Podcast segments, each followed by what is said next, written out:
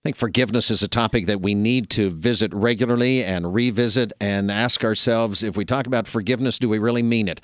That's the question today from psychologist Mike Mayer, who joins us right now. Dr. Mayer, good morning. Good morning, David. Why did this come to mind to talk about today? Well, it came to mind. First of all, actually, I've had a, I've had to deal with this issue with uh, a couple of uh, clients um, just in the last two days. Mm. I've hmm. had several clients, but it came because I read an article in the New York Times by Bruce Feiler.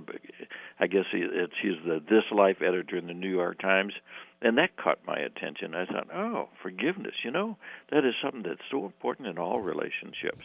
Yes, it is, and um, many people talk about being able to forgive and um, I'm just curious as to what you're going to help us understand uh, our level, I guess, of honesty when we're talking about forgiveness. If you ask the question, do we really mean it?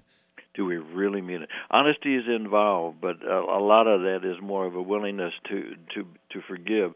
Forgiveness it's a needed attribute in people. And this, uh, Frederick Luskin, who's a psychologist and he runs a program at Stanford University that deals with forgiveness. He believes that the real work of forgiveness is when you have been harmed by someone you are close to and you work through all the conflicting feelings to get to a place of dignity and peace. So, uh, you know, you, you have to have been harmed in order to forgive. According to Wikipedia, forgiveness is the intentional and voluntary process by which a victim, someone who's been harmed, undergoes a change in feelings and attitude regarding an offense and lets go of negative emotions such as vengefulness, and with an increased ability to wish the offender well. Mm-hmm. That's tough. Yeah, uh, an honest wish the best for the offender. I yeah, wish you well. Yeah, that that's really going, and, and that's Wikipedia. And Dr. Luskin, going back to him, feels that the first step of forgiveness involves accepting responsibility for your own role in causing others pain. Hmm. Uh, you're going to. There's. It goes both ways here, but then uh, uh, Rabbi Held, a theologian, feels the most important step in forgiveness is to understand how your actions affected others. Hmm which is really true, a little bit of self awareness. He feels this is especially true in families. He also feels that you can't talk about forgiveness without talking about vulnerability. Vulnerability is acknowledging you owe something to someone by admitting you hurt them.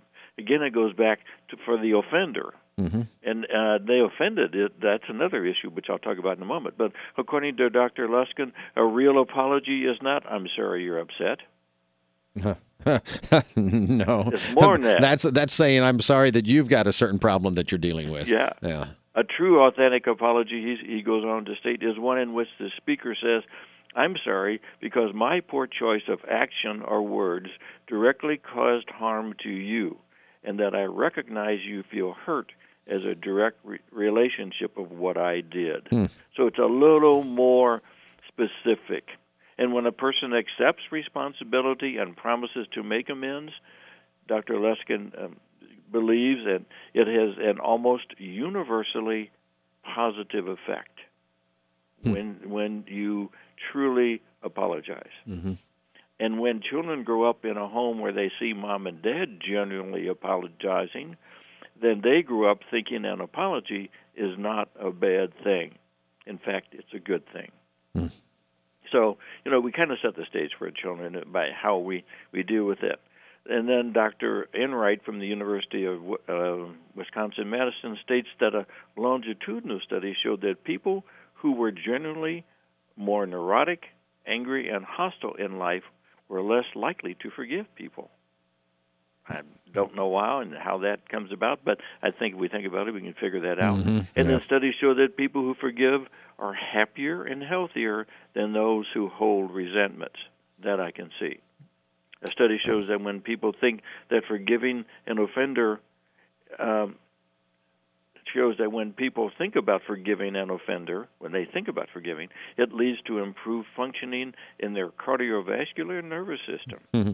In the same study, less forgiving people reported greater health problems.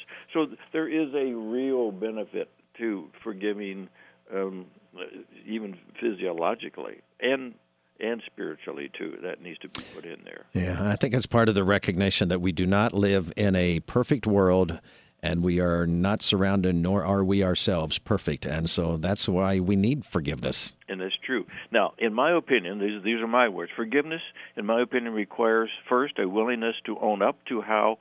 Um, how one hurt the other person, so you have to own how you hurt them. Second, acknowledge it is something you are sorry you did. That's important. Third, acknowledge that you want to tell the person you are truly sorry for what you said and did. Mm-hmm. That's important. And then finally, ask the ter- the person to forgive you. So you got to go through your own process before you ask for forgiveness. Then to forgive the offender, which is a, the other side of the coin, to do so requires you to be able to safely reach deep down in your heart and soul to let go of the hurt generated by the offender. You should know when you feel it is safe and healthy for you to let go of your protective refusal to forgive, and then holding on to not forgiving someone at some time can eventually take its toll on you mentally, physically, and spiritually. But you do have to honor your self protective self protection until you are ready to forgive the offender. Yeah, interesting. I never thought of that. Your use of self protection, uh, the self protecting control. Uh, yeah, I see. Uh, um, unwillingness, not wanting to forgive is sort of a protection mechanism it because, as you said earlier, there's a vulnerability aspect to this of needing to ask for forgiveness and for offering forgiveness, both sides. That's true, mm. and and then once you do it, you're going to be glad you did it. So I guess my challenge is to all of us is to learn how to ask for forgiveness, and then to learn how to forgive. And and there are that quote I want to give. There's two quotes I want to give and end with. Forgiveness is not always easy. This is from Marianne Williamson.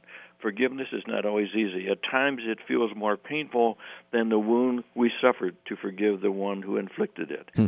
And yet there is no peace without forgiveness. And she goes on to state that the practice of forgiveness is our most important contribution to the healing of the world. And the final quote is from Dr. Martin Luther King, and I think this is a good one. We must develop and maintain the capacity to forgive. He who is devoid of the power to forgive is devoid of the power to love. Well, I hope somebody out there today who is in the uh, process of dealing with the uh, forgiveness issue has a lot to think about today and we'll take this into consideration. Dr. Mike Mayer, thank you. Thank you.